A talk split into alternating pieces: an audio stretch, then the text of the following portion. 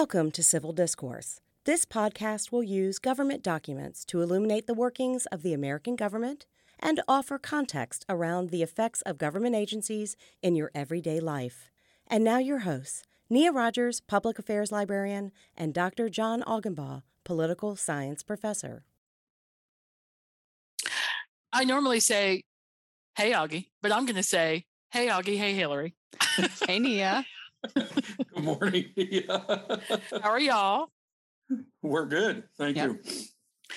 Um, we are back because Hillary agreed, and silly her, agreed to talk to us some more about copyright and um, artists and their sort of the the selling of their catalog aughie and i are both fascinated by the idea first of all by the amount of money involved in the selling of these catalogs because if you asked me to sell you my life's work it'd probably be worth about four dollars and eighty cents i mean like it's not you know what i mean like i don't have this i have never written a Grammy winning song. I've never done anything like that. But uh, yeah, a lot of these artists. Yeah, I, I, Nia, I agree with you. I mean, every time I put my syllabus that my lecture notes are my intellectual property, right? I, I chuckle when I when I write it, and, and I chuckle when I say it in class because I'm like, nobody in their right mind would spend any money, okay, buying my to, work, right? Yeah, trying to use you know my lecture notes for whatever purpose. The, the fact that I've had former students try to sell my lecture notes to other future students hey, okay just blows a, my blows my mind i know right? a copyright librarian that can help you with that. But hillary but, but i want to ask you about oh sorry. But but, but to set the stage uh, listeners what nia's talking about i'm just going to give one example okay uh, Bob Dylan, um, you know, the master songwriter, the voice of a generation, if you will, okay, sold his publishing catalog um, uh, a couple years ago to Universal Music for an estimated 300 to 400 million dollars. Earlier in 2022, he then sold his master recordings to Sony Music for a, again, it's estimated another 200 million. So at minimum, Bob Dylan sold his written work and his master recordings for a half a billion dollars, roughly speaking. And that's what that's what we're talking about in this episode. Okay. Yeah. These these popular musicians, songwriters selling okay, there are songs, and Hillary's going to talk about in just a, a moment a rather important distinction. There are songs to not only media corporations, but in some instances, according to our research, hedge funds and investment firms who are buying these catalogs for just obscene amounts of money. Okay. Yeah. So, Hillary, can we start with the first question, which is what what is the artist actually selling? Yeah. So, well, it depends when you say artist, it depends on who we're talking about. So, a, a, lot of the time, I think we tend to think, and it is the case, that the artist of the song, the person who's going to end up performing it, being known for it, is also the person who wrote the song. Um, that's not necessarily the case. So, imagine you have a situation where there is a songwriter um, who is credited, but right, they're not the one performing the music. And so there is the actual composition, which you can think of as like written down, you know, on on staff paper, notes written out, lyrics written down, the idea of the song, right? The nebulous thing that is floating in the air actually captured somewhere other than a sound recording, because the sound recording gets its own set of rights. So I think usually it's called the composition and the recording, maybe is how we can think of them. Those are two separate things. So, say you're the songwriter, but you didn't perform it, you're going to be working in that area of the composition. Uh, publishing is usually called either publishing groups that buy these rights. If you're the performer, it's going to be those recordings. Um, and I think it's interesting, right? Lots of people can record the song. So, especially say it's a songwriter who's shopping the song around, you might get three, four, five different people who are recording this same song, and the song writer, those publishing rights, the composition rights, is going to be making money on all of those cases. Uh, whereas the person who's recording is just going to be, again, like right, getting revenue from the recording. So a songwriter could separately sell the song to multiple artists. Mm-hmm. Okay, so that's Yes. why you However- get copy. That's why you get multiple copies of a song. So Bob Dylan records all along the Watchtower, and so does um, Jimi Hendrix. And Jimi Hendrix's version takes off. Like it's the song that it's the recording of the song that everybody thinks Think of when they think of Yeah. all along the Watchtower. They think of the Jimi Hendrix version. Um, Yeah. So Bob Dylan made money three different ways. He made money by by recording the song himself and owning Mhm. it. He made money by sorry by writing the song, then by recording it, and Mhm. then by selling it to Jimi Hendrix to record. Yep. And so, okay. So then when he sold the publishing rights, when he sold the the song rights, now the Universal Music Publishing could sell that to anybody to record. So we could get a version recorded by pick an unlikely artist, Adele. Adele could record all along the Watchtower, which, by the way, I would actually pay to listen to. Um, that would be so or or or or a, a classic artist, a jazz artist. yeah, you know, making an arrangement of it. Yeah, get a jazz version of All Along the Watchtower. Oh my right? gosh, that would be awesome. A sort or of you know, uh, a sort of uh, R and B, you know. or, or or a rap version, right? I Oh, mean, well, you know, yeah. you know, I mean, you, I, I, have it or having it sampled or having right th- and there's two layers for you there too sampling an actual recording of it or starting from scratch Oh, so the question the- there is the do you have to buy in order to sample?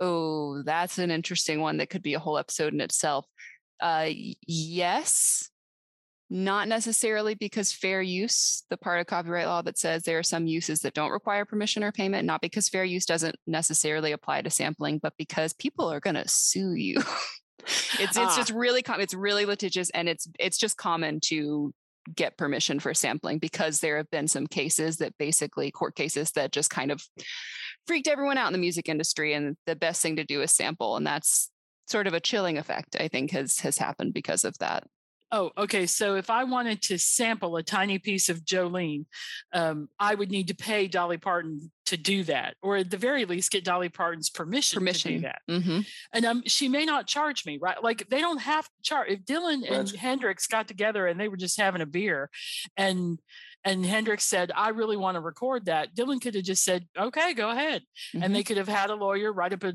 document that says you have permission to do this, and not paid, right? So there's no, it doesn't have to be an exchange of money. Well, and it's funny, uh, uh, Nia, you mentioned Dolly Parton. Dolly Parton wrote a song, I'll Always Love You. She sold the, the, the, the rights of that song. Now, she recorded it, it was a country music hit, but she recorded the written rights. She sold the written rights. Okay. And she didn't know that Whitney Houston rec- recorded a version of it for the movie The Bodyguard, and then she heard hears it on the radio, okay, and becomes a huge hit. So not only did she make money on her recorded version, she made a busload of money because it became, if not the biggest hit in Whitney Houston's career, one of, Yeah. right? So, you know, and, and that's that's the thing we, and this is where it gets really complicated, right?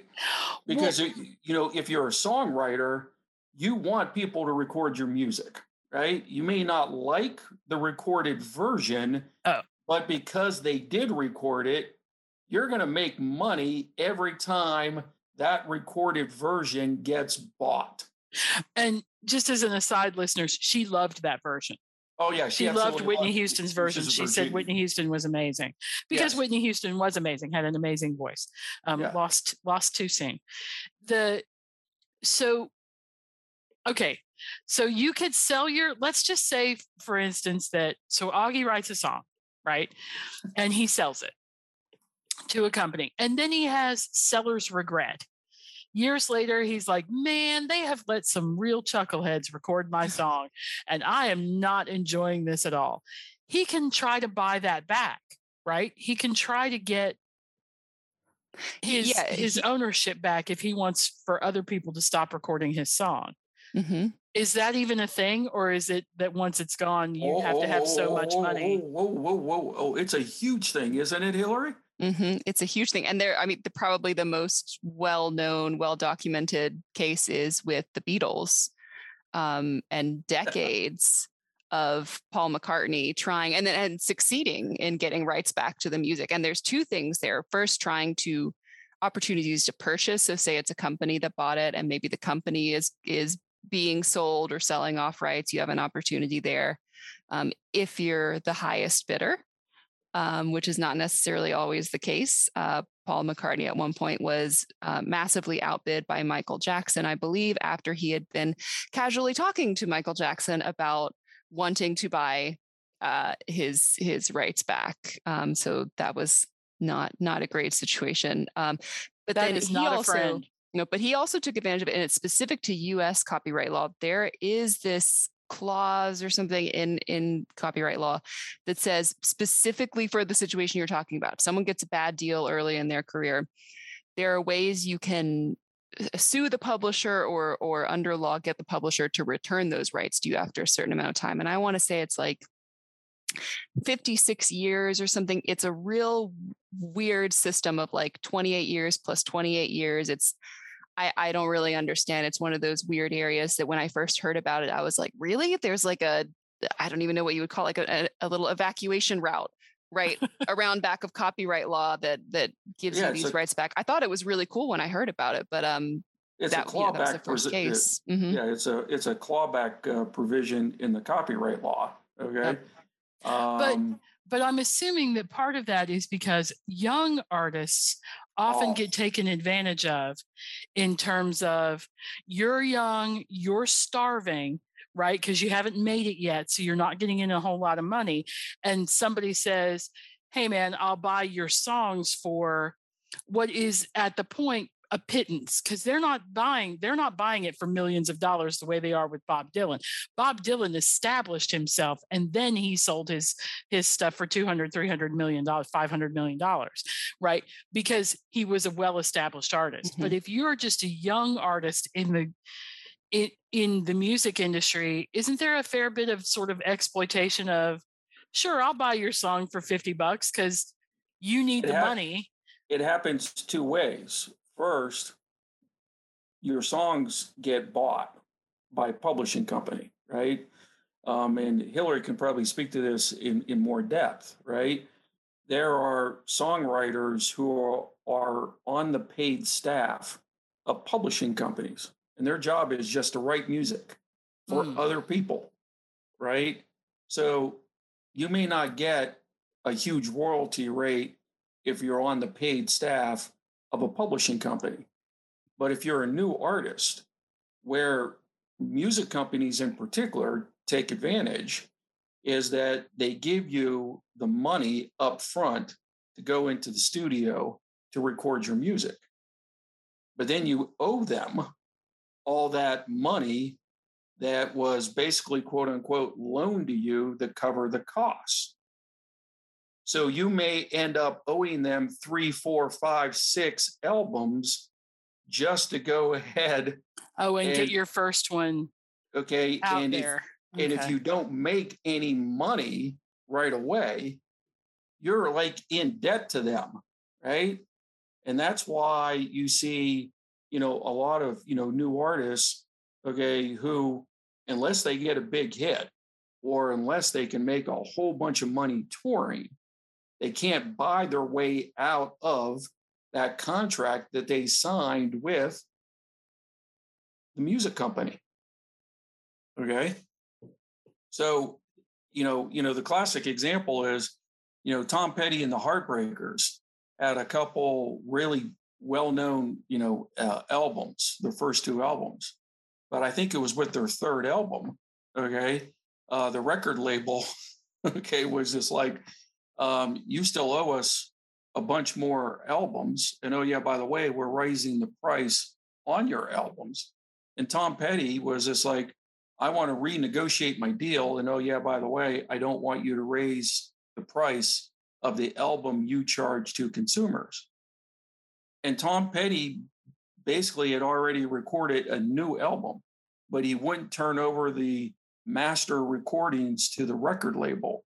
He was at one point driving around LA with the master recordings in the trunk of his car he didn't want the record label, okay, to get their hands on the master recordings. Okay. I mean, the, some some of the stories are just bizarre, right?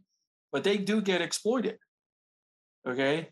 And the exploitation has been made worse because now most you could say this in most developed countries, but particularly in the United States, most Americans no longer buy albums. They don't buy physical, okay, vinyl, right? Although vinyl's making a return among hipsters. That's right. Okay. But most Americans now download music. Right. Right. They stream it or they download stream. it. Okay. Mm-hmm. okay. But the streaming services, because of their ability to control the marketplace, have basically said to record labels and their artists, we're only going to give you so many cents for every download. So the source of income has begun to dry up for a lot of these artists. So if you, you know, listeners, if you're trying to understand why artists, no matter what point they are in their career, they want to sell both their uh, uh, written uh, uh, or publishing rights, but also their recording rights. The music landscape has changed. The marketplace has changed. So, you know, in Ania, I know you're pretty fascinated by, you know, younger artists who have already sold the rights to both their written music, but also their recorded music. I'm fascinated when I'm fascinated in in both instances when they do it and when they don't, and when they have seller's regret. Because I'm I know that Taylor Swift had a huge fracas with the person who bought her music master recordings, mm-hmm. and so she's re-recording now. Hillary, she can re-record her songs, and then they're back to being hers again this this the new the, version? The, like, no, what the, happens? the new set of recordings can be now it it yes it, it can be or else it it would be owned by pers- maybe a different recording company right? Let's say she's switched who she's working with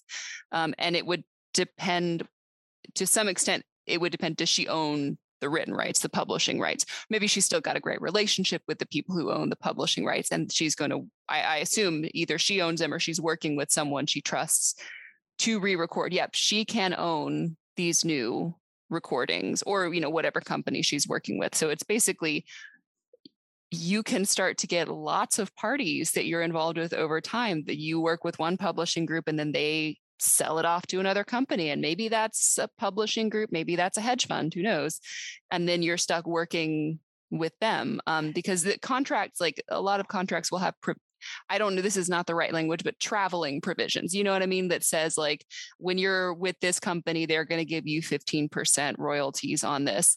And if we sell off, if we, you know, this contract switches to someone else, either it's going to be renegotiated or you're going to keep getting your 15%.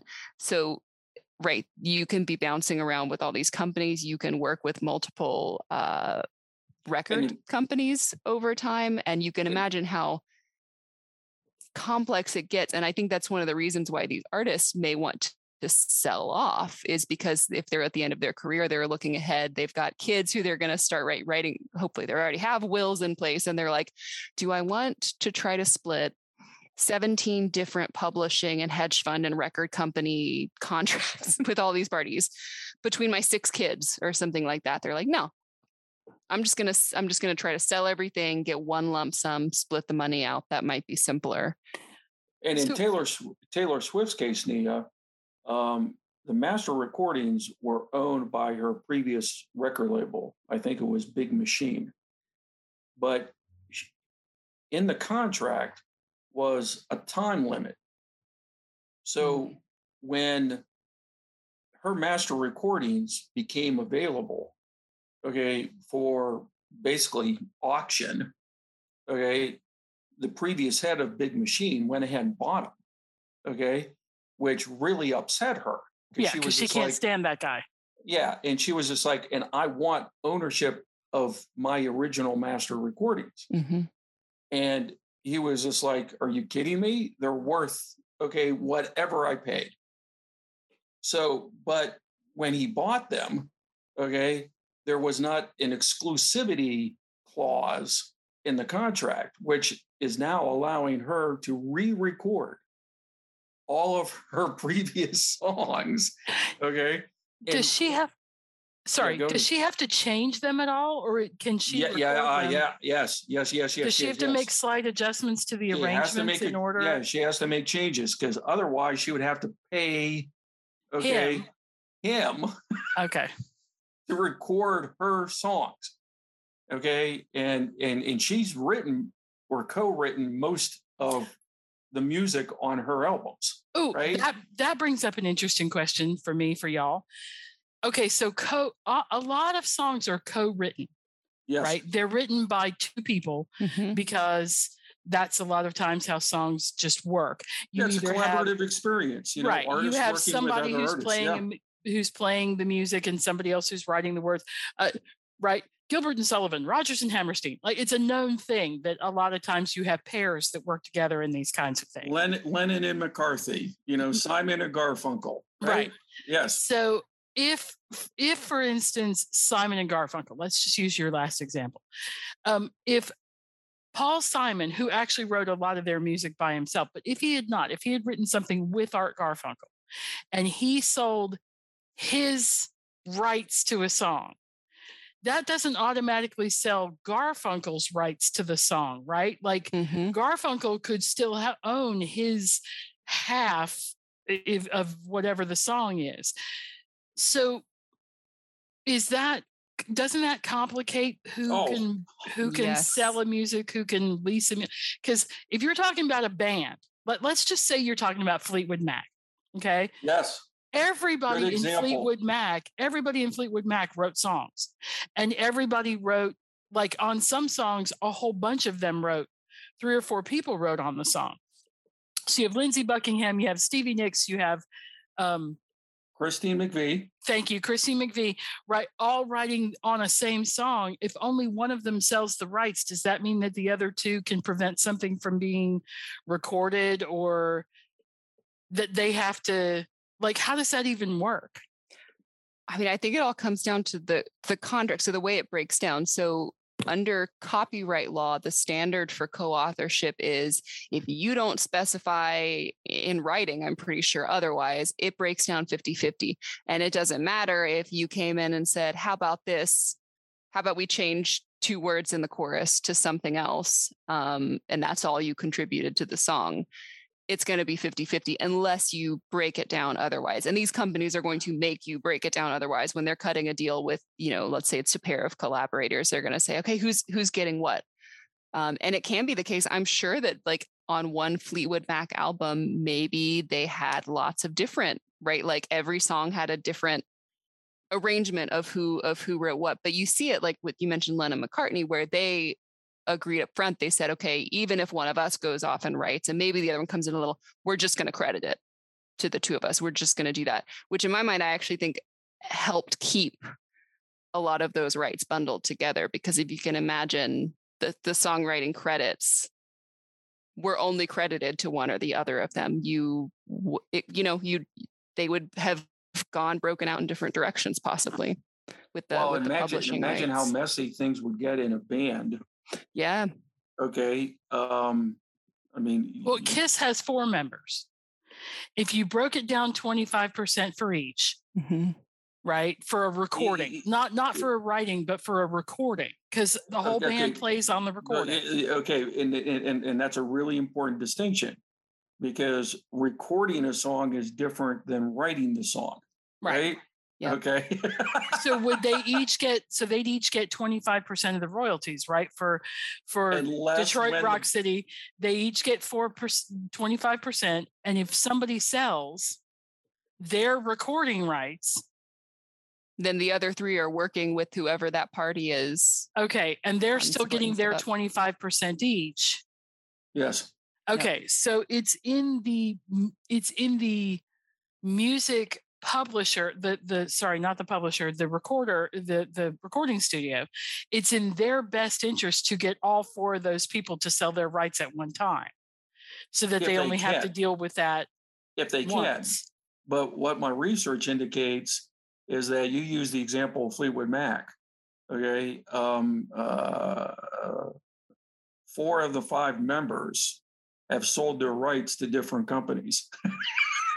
well okay can we just for So listeners get who are Fleet- not, Fleetwood Mac as a legal entity is just is just several dozen lawyers sitting in a giant conference room trying to make spot bring Spotify to heel or something, right? And like can we just side note on? I'm just going to go off here on a small, tiny tangent for Fleetwood Mac, which is that is what happens when people, when you have people who are married to other people but who sleep with other people in the band, and there turns out to be a lot of drama, and everybody ends up breaking up, getting together, breaking up, getting together, like that you are going to end up with a contentious if people wonder sometimes why bands break up i think in part it's this kind of thing it's the money it's the it, it's the it's somebody being treated differently than everybody else Yeah. right like that kind of thing oh well you're the star of the band and everybody else in the band is like dude i'm over here playing the guitar until my fingers fall off Mhm. i i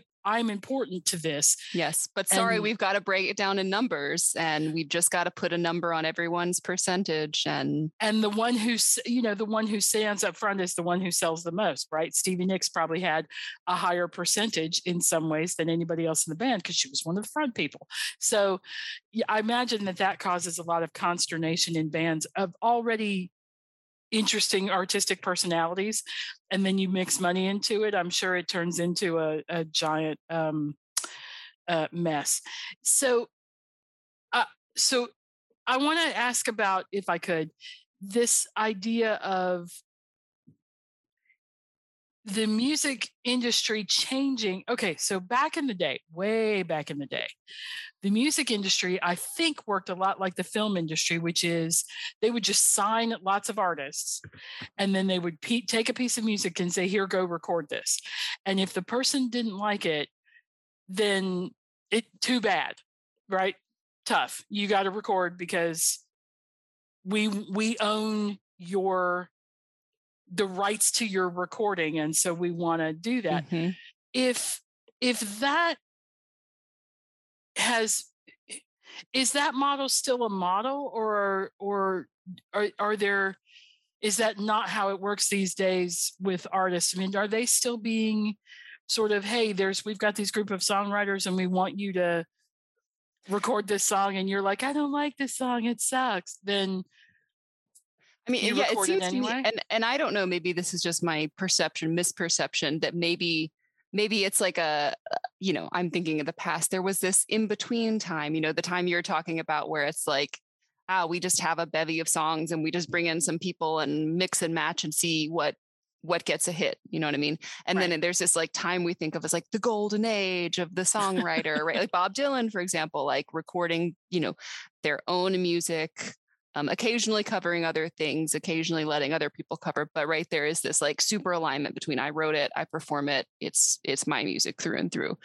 But then what's interesting in some of like the research and digging I've been doing too, these lists of you know people who are selling these rights, is I'm starting to see probably i mean for me it's behind the scenes but i'm sure for people who are more attuned to the music industry it's not these names that i don't recognize of people who are songwriters um, who are really successful songwriters who are still right making their entire career on writing songs for half of the top 40 artists right? Like that is what they do. And i imagine it's sort of probably somewhat what aughie was mentioning too that like these are maybe they're on the staff of these music companies which does sound like a trade-off to me because you're tied to that company uh, you've probably got an employment contract that states how much you get. Because if you're an employee, I, I, this is great for music companies. Um, they could oh, treat your songwriting as a work for hire. Ah, okay, so they would own the work. Mm-hmm. So it's your employment contract that's going to state how much of a percentage you get as a staff songwriter. Which I mean has trade offs. It's things like you know you know you have a job and the built-in health insurance right? Like that's that's nice stability. Um, you don't have to go freelancing and bopping around. Um, but again it's a job. You don't and you don't even start owning the rights possibly to this stuff. It's always under the company. Um, but yeah, yeah lots I, of names i didn't recognize of people who are still still doing exactly what you were talking about in the early day. They are professional songwriters who are pitching or their music is being pitched to artists who are not and i always say you know i was talking about the golden age of I, I don't think it's not it's not the case that there aren't plenty of artists who are writing and recording their own music these days but it seems like we've shifted a lot more back to that you know what you think of as the early model of it's not necessarily the case. Yeah um, i mean it, oh go ahead. well i mean to hillary's point to me it's it's kind of sort of fascinating because pretty much no matter what genre of music you are talking about, um, but particularly with popular music, there are people who write songs who don't record them, right? They are, you know, whether they be staff writers or, you know, I, you know, I was coming across, um, you know, in the research, you know, some individuals who I was just like, uh, you know, who, right? I mean, it's, and, you know, for instance, Andrew Watt, okay, who's written Grammy winning songs for, you know, Shawn Mendes and, and others, right? He sold 105 songs to basically this company that's a hedge fund, okay, uh, Hipgnosis, okay, for an eight figure deal. I'm like, First of all, who's Andrew Watt? And nothing against Mr. Watt, right? I'm sure he deserves. Clearly, it. he's talented. Yeah. yeah. Clearly, he's talented, right? He he's he's got he's got a finger finger on the pulse of of what uh, Americans want to listen to and download, right? But at the same time, okay, I, I kind of sort of go back to Hillary's point.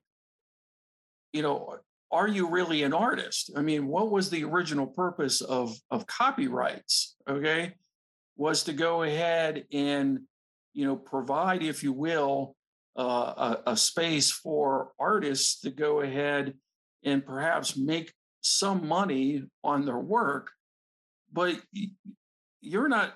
I mean, at, at what point do you cross over from being an artist to I'm on an assembly line, right? I'm being brought in to go ahead and write a song for X X artists, okay, for their next hit. In in well, and if they don't hit, then I assume that eventually you get dropped. Right. Yes. Like mm-hmm. if you're yes. a staff writer and you're not and you're consistently turning out songs that are not hits, they're going to blame the artist sometimes, but after a while, they're going to blame the writer. They're going to say, dude, you just don't you're not performing at the level that we need you to perform. But I'm also fascinated by the idea that one song can be oh. sold hundreds of times to hundreds of artists to record. And I'm thinking about uh, Leonard Cohen's Hallelujah. Mm-hmm. Yes. Like there are 9,467 versions of Hallelujah, mm-hmm. uh, of which I think probably three or 400 are probably legal and everybody else probably just recorded it. But I mean, like if you put in Hallelujah on YouTube, it, it it's just, and we, and Hillary, I'm going to come back to YouTube in a minute because I want to ask mm-hmm. you about people who sing songs without getting permission.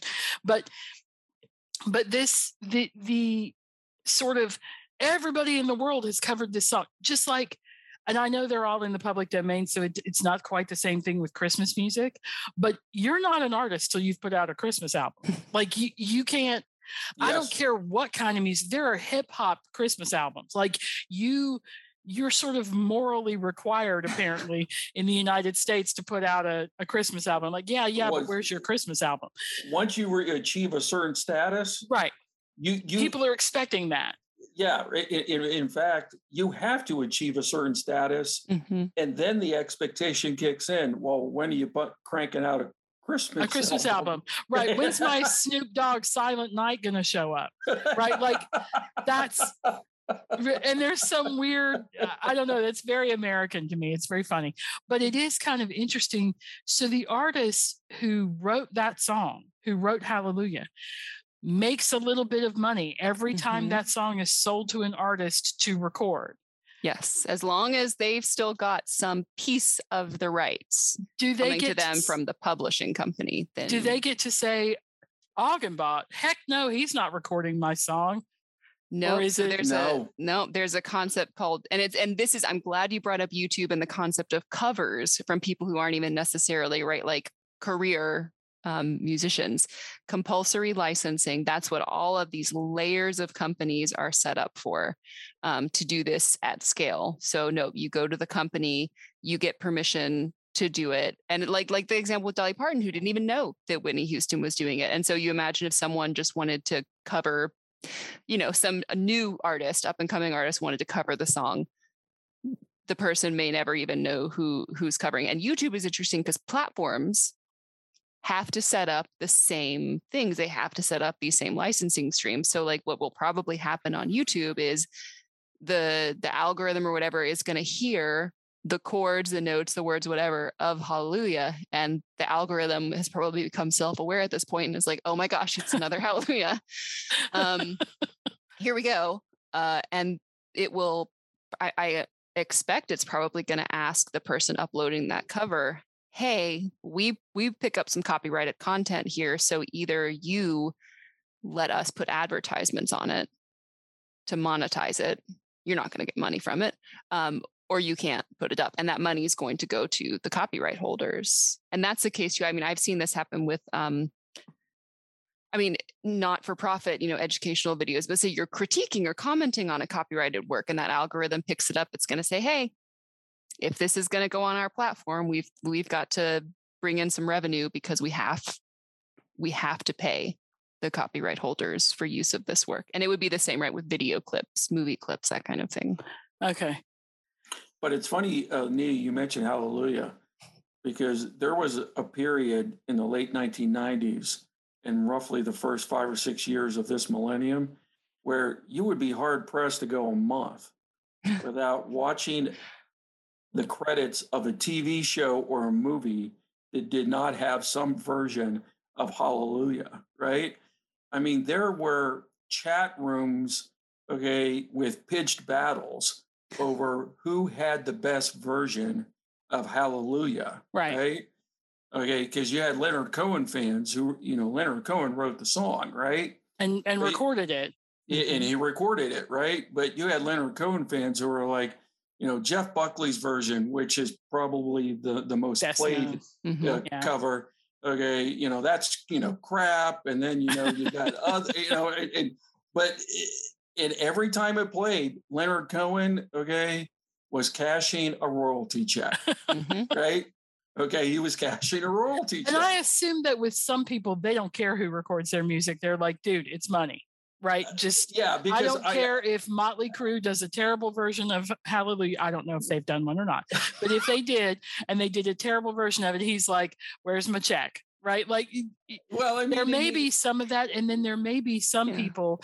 I know that Dolly Parton held tight to her to her later and she doesn't now she does not sell her music at all her publishing rights at all because she wants to control who records things and where they're used and stuff like that. And she's been very pleased with some of the people that she has let record.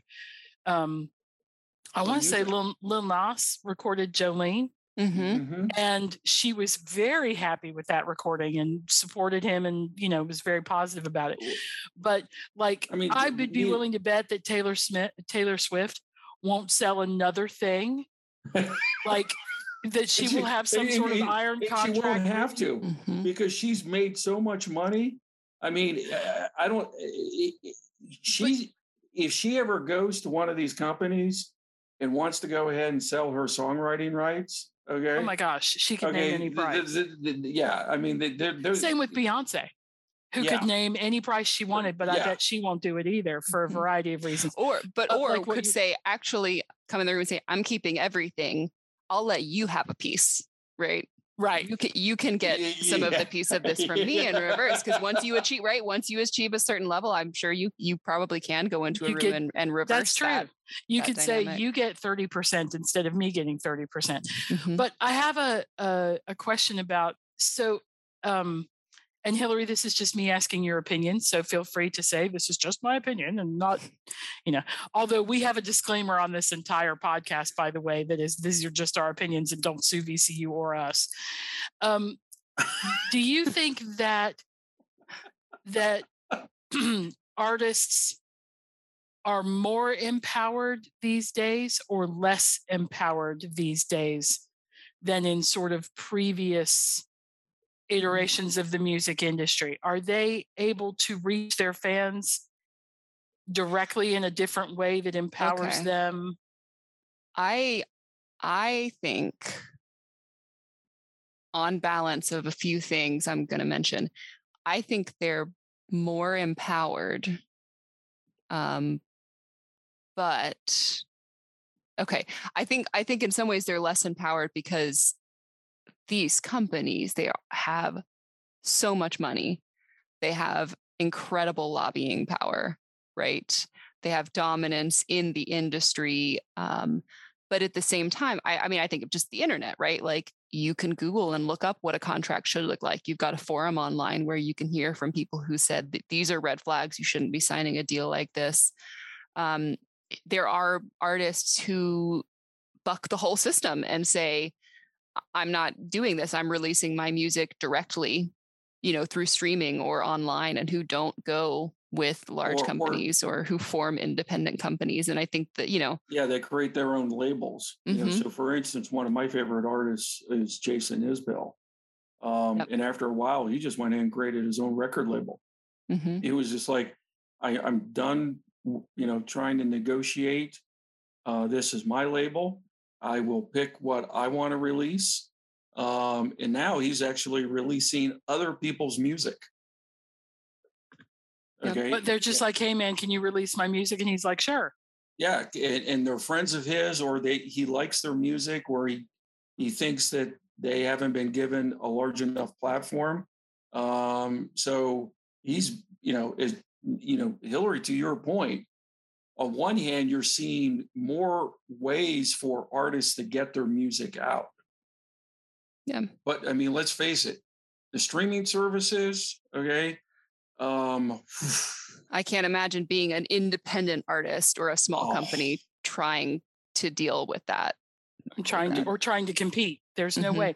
But by the same token, I can't remember which artist it was recently that said to Spotify, Oh, you're you're not going to play about- my music until you until you stop doing it in order. There was something about the order of the album, like they wanted Oh, the album thought- played. I- they wanted the you were- album played in order of creation because there's a oh his The albums way they'd are, originally released. exactly something? albums are uh, for anybody who's uh, some artists put together their album the song is like an arc through the album right it tells a story or it or it it blends in a way that they've carefully thought about it's not that it should be done alphabetically or it should be done whatever but the streaming services allow you to change the order of the songs that an album will play and I can't remember if it was Taylor Swift or it was somebody who said, no, no, no, no, that my album is going to be played in the order that I that I want it to be played in. And the streaming company said, uh, yes, ma'am. Because but the you have level to of the power you- differential. Yeah. but you have to have enough clout Right. Yeah. I'm assuming that that I couldn't do that if I had an album on Spotify. They'd be like, no because what i understand i if if i understand this right spotify i don't know if this is the case now but at one point instead because right they've got to go through and find the rights for these songs the recording rights and the composer rights and they've got to do research in some cases to figure out you know who this money should be going to and how to get it to them. But they at, at one point i believe basically set up a fund in a legal department to say well we just know we're going to miss some things we might get sued we're just going to put some money over here go ahead and put the music up.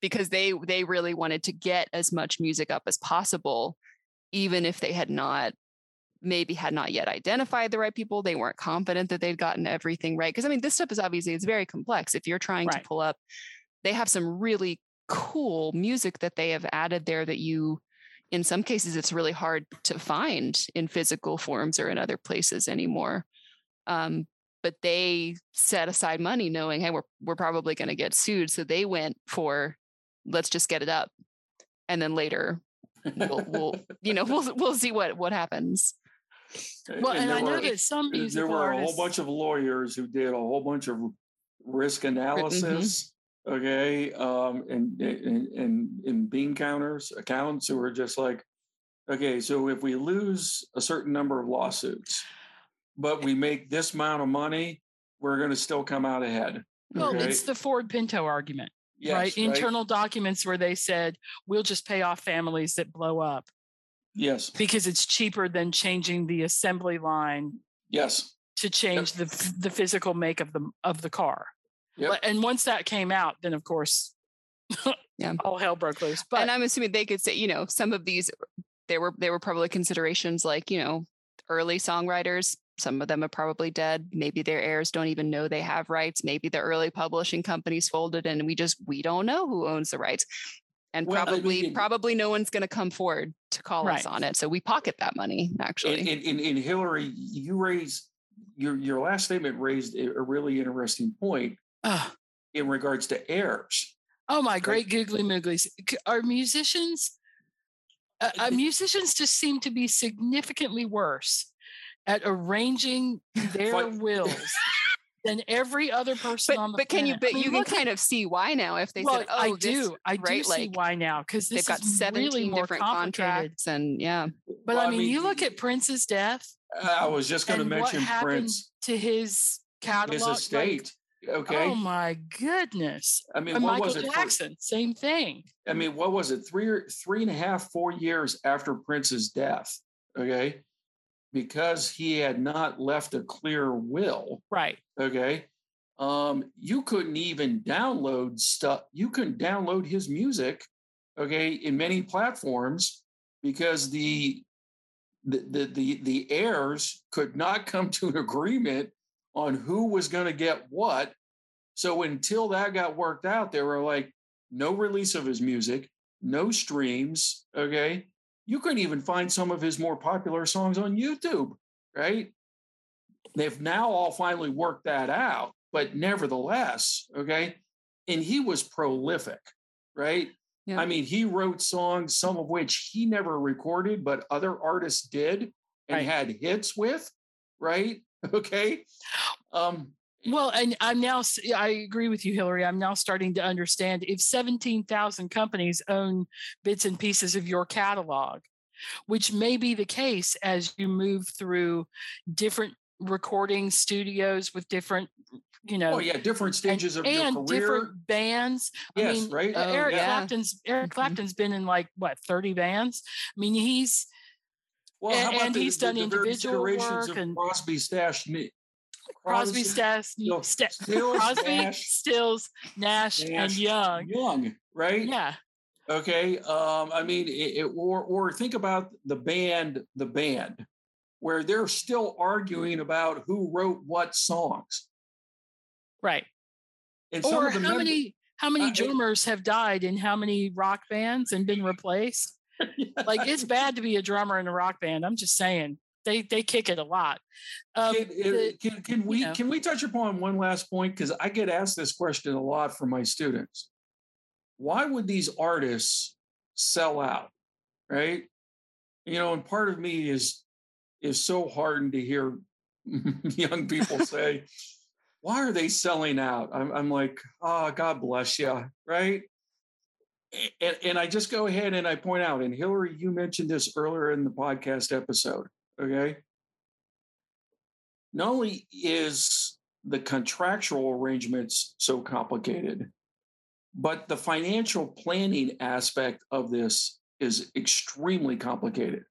The tax, when you combine the copy, copyright code with the tax code, there aren't enough attorneys in the world to go ahead and figure out the mess, right? Yeah. But the bottom line is for many of these artists, not only has the music landscape changed, so, you know, if you're looking for a guaranteed source of revenue on your life's work, okay, um, don't rely on your royalty checks from the streaming services, right? And you add COVID 19, right? Mm-hmm. Where you couldn't tour. Okay, that was another source of revenue that was removed. Well, and touring is expensive.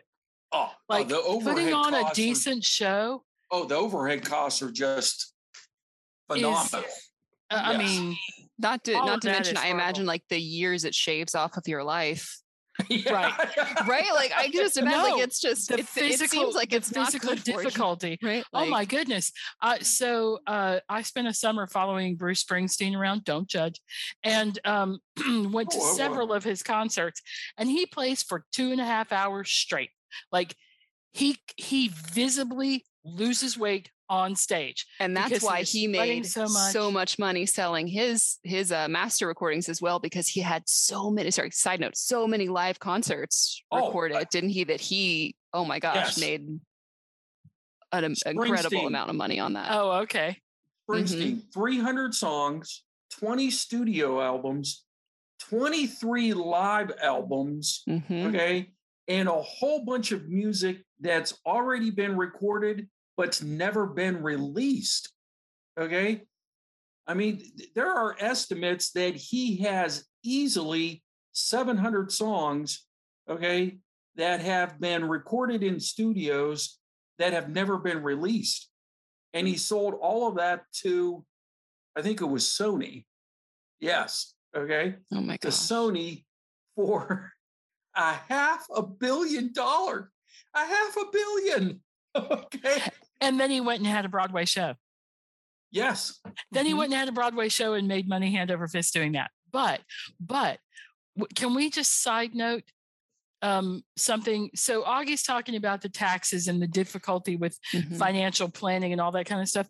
We're also talking here about mega artists. We're not. Yeah your average person in the music industry isn't making this kind of money just no. like your average actor in the in the film industry is not Brad Pitt. Your average actor in the film industry is a character actor that is making significantly less money. So part of me is like, dude, if you can get the money, sure.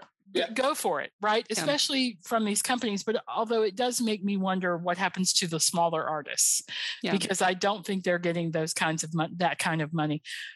But I have a last question that I want to make sure we get in, which is so John Augenbaugh, brilliant songwriter, writes a fantastic song and and he sells it for a casa billion dollars right? Like he sells it for for let's do let's go 1 billion. He sells it for a billion dollars.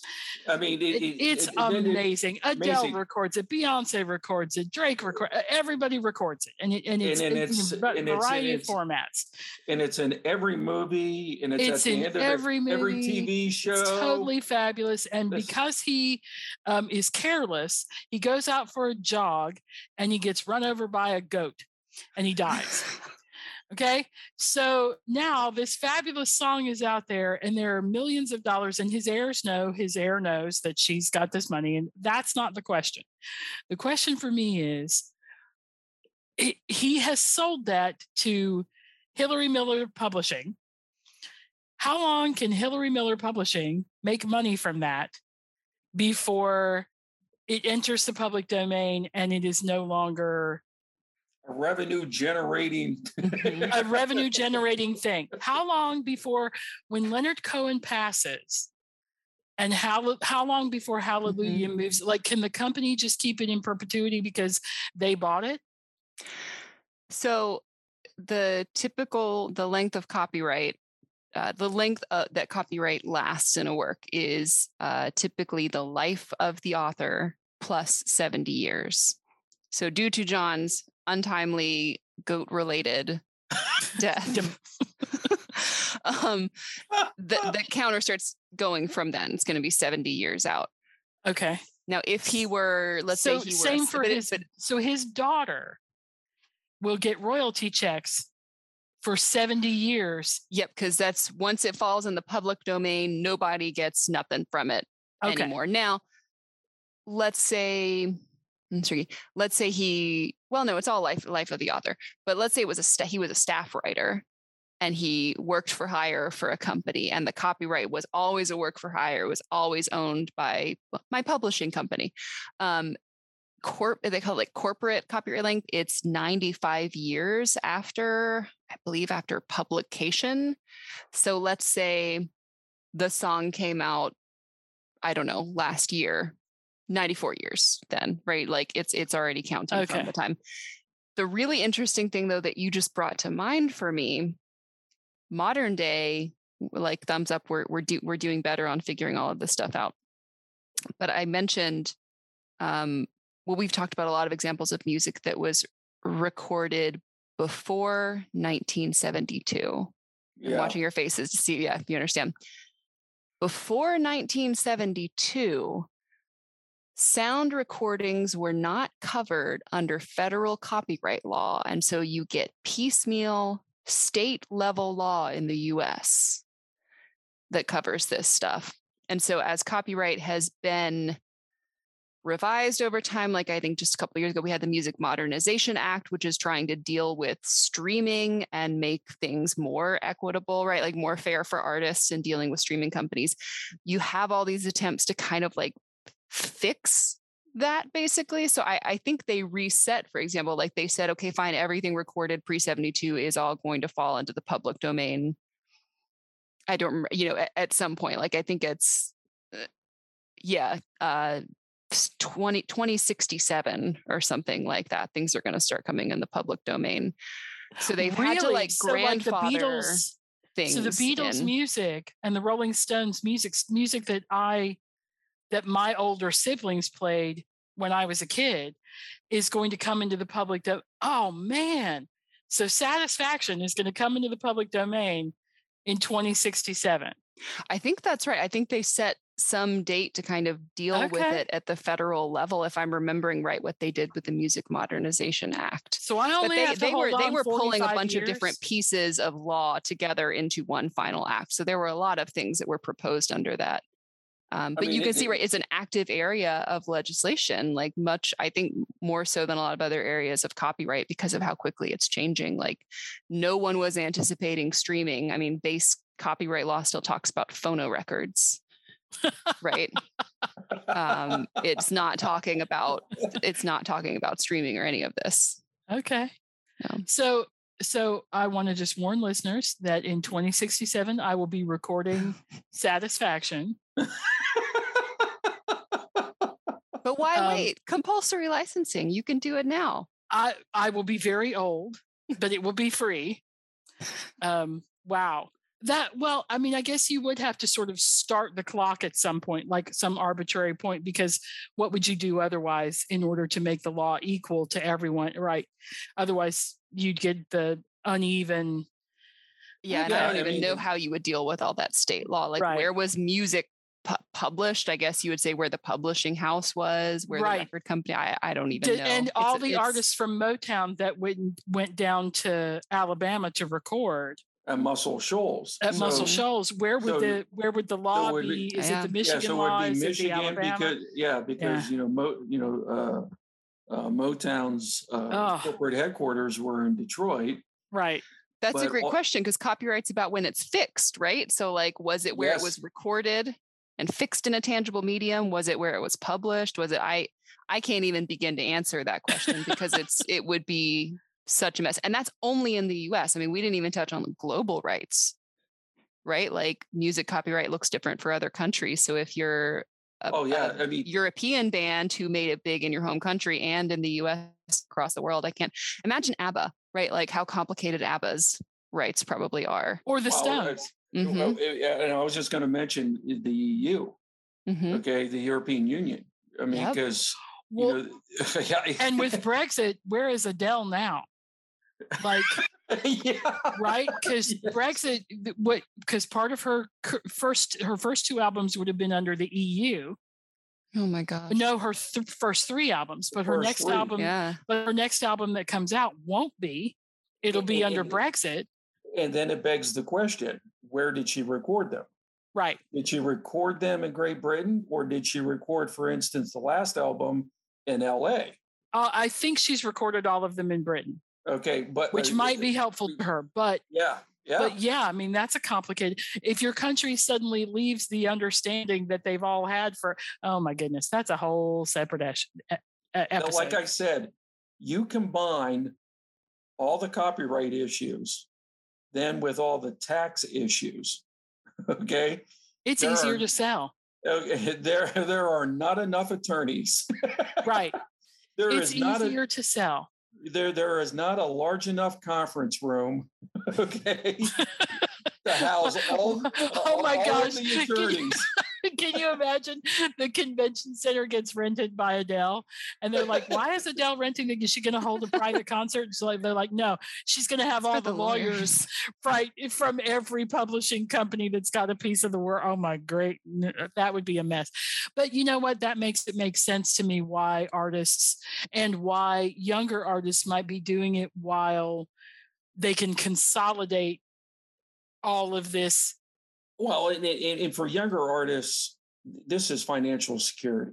right Mhm. if you don't know what the marketplace is going to look like, whether in regards to the taste of consumers, but also what you might be able to reasonably expect from royalties in the future, but you have some investment fund that wants to go ahead and give you $25 million, okay? And it gets taxed once right. okay? It gets taxed once okay? Uh, and if you have any kind of you know uh, financial planning firm at your disposal you basically know okay what you're going to be pulling in every year Mhm. okay? Every year. You just know that although although 50 million dollars in these people's lives and the way the lifestyles that they live i'm not sure how long that would last. Bob dylan is living a pretty chill life. It's probably going to last him till he dies. But and same with springsteen. But if you're one of those young bucks who's living in a huge house and you have a huge entourage and there's all these things that you have to support i mean it's why it's it's why athletes sign multi-million dollar contracts and end up broke Bankrupt. living in a box on the side of the road because they don't i mean it's it's like the, the, the management winners is a hard thing to do it's like the winners of lotteries Mhm. okay the the bankruptcy rate of winners of, of, of lotteries is significantly higher than the Right. general population i mean it's but can we leave on a positive note i want to leave on a positive note i want to leave a, leave on the three of us sitting in a wealthy in a in a restaurant in paris Mhm. With a bunch of wealthy And Our champagne about having our champagne and saying, "Oh, yachts on the Mediterranean, that's so 2000. I own part of Bruce Springsteen's music catalog." I think that's such a funny like Mhm. bragging thing. It's in Aughie's notes at the end of his notes and I thought that's a great way to end this podcast is the three of us sitting around talking about here how we here's own. Now, between the three of us listeners, we might own a tenth of a quarter of a percent of somebody's catalog because the three of us probably oh i, I think all of our money together right now, we couldn't buy anywhere close to any. We might be able to buy, like I said, a tenth of a quarter of a song. Like, yeah so some throwaway song from you right know, that nobody you know, cares about. M- Michael Bublé's, you know, catalog, right? Okay. Right. right. But but that that's funny to me that that's become a status symbol for wealthy people instead of, you know, a, a a yacht in the south of France. They they talk about owning part of someone's music catalog, and that's great if it's somebody that other people go, ooh, you own part of so and so's music catalog, Whitney Houston, that's amazing. But you know, you own part of, oh, I don't know, Milli Vanilli's catalog. That's just going to be a that's just going to be people laughing at you behind your back. So I would think that you'd have to pick the right artist for that to be a. you know what I mean? Like that's going to have to be somebody people around the table respect, not somebody people around the table go, "Hey, aren't they known for lip syncing?" But uh, Hillary, do you have such aspirations? to to own uh huh the work? No, you you know me. I'm I'm more on the side of let it let it free free it put it in the public domain um, i think i think that's probably what i would want to do at some point i mean but then again you know on the whole and thinking about this when you you know Aughie, you said students ask about selling out. It actually makes a lot of sense to me now that you would get, no matter where you are in your career, you would you would say, you know, if I can trade off enough money and financial security and let the lawyers go do what they're going to do and let the companies go do what they're going to do and monetize. I can be over here and I can keep making my music. Right. I imagine that that's that's a part of it too. That in in a sense you're getting money, but you're you're you're actually not selling out. You are buying yourself out. You are getting out of the ship I mean, of dealing with all of that legal I mean, aspects, think, and you go back go back to the music. Yeah, I mean, think about the sense of freedom. Okay, mm-hmm uh, that might produce. You know, you're 45 years old. You've just gone ahead and sold the rights to your first, you know, seven or eight albums, right? Um, and now you can go ahead and make whatever music you want to. Mm-hmm. You don't have to go ahead and listen to some, you know, dude in a suit from a record label say, you know, you it just needs recorded- to be more techno because yeah, that's you know, what's you, in right now. Yeah, you just recorded 15 songs and I don't hear a hit. Well, you can basically go ahead and say, I Fight don't me. care. Right. Okay. Mm-hmm. because um it's got to uh, be very freeing. Yes. And it's got to be like when when professional athletes they they stop doing their professional athlete thing, right? They stop being football players or basketball players or whatever and they go and take up a sport like golf where yeah. there's no stakes for them. They don't have to be fantastic at it. They don't have to make money at it. They don't have to do nobody telling them what to do with their with their physical person.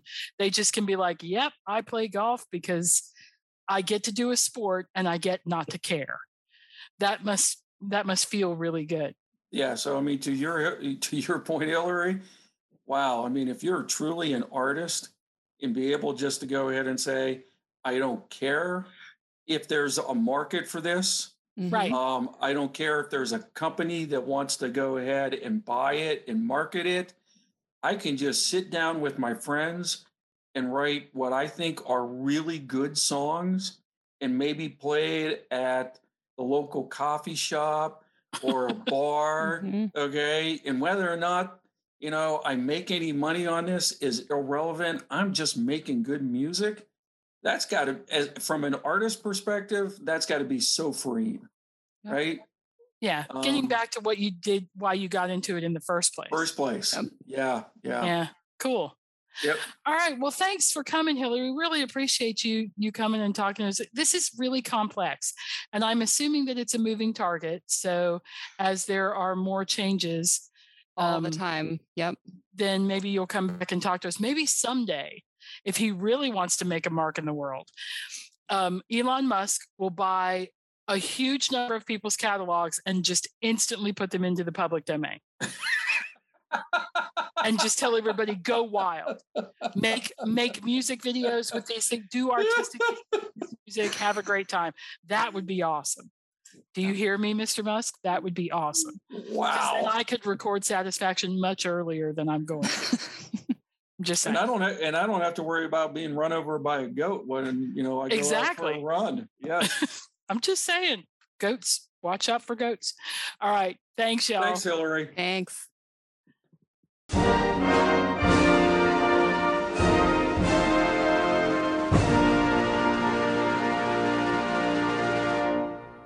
You've been listening to Civil Discourse, brought to you by VCU Libraries. Opinions expressed are solely the speaker's own and do not reflect the views or opinions of VCU or VCU Libraries. Special thanks to the Workshop for Technical Assistance. Music by Isaac Hobson. Find more information at guides.library.vcu.edu slash discourse. As always, no documents were harmed in the making of this podcast.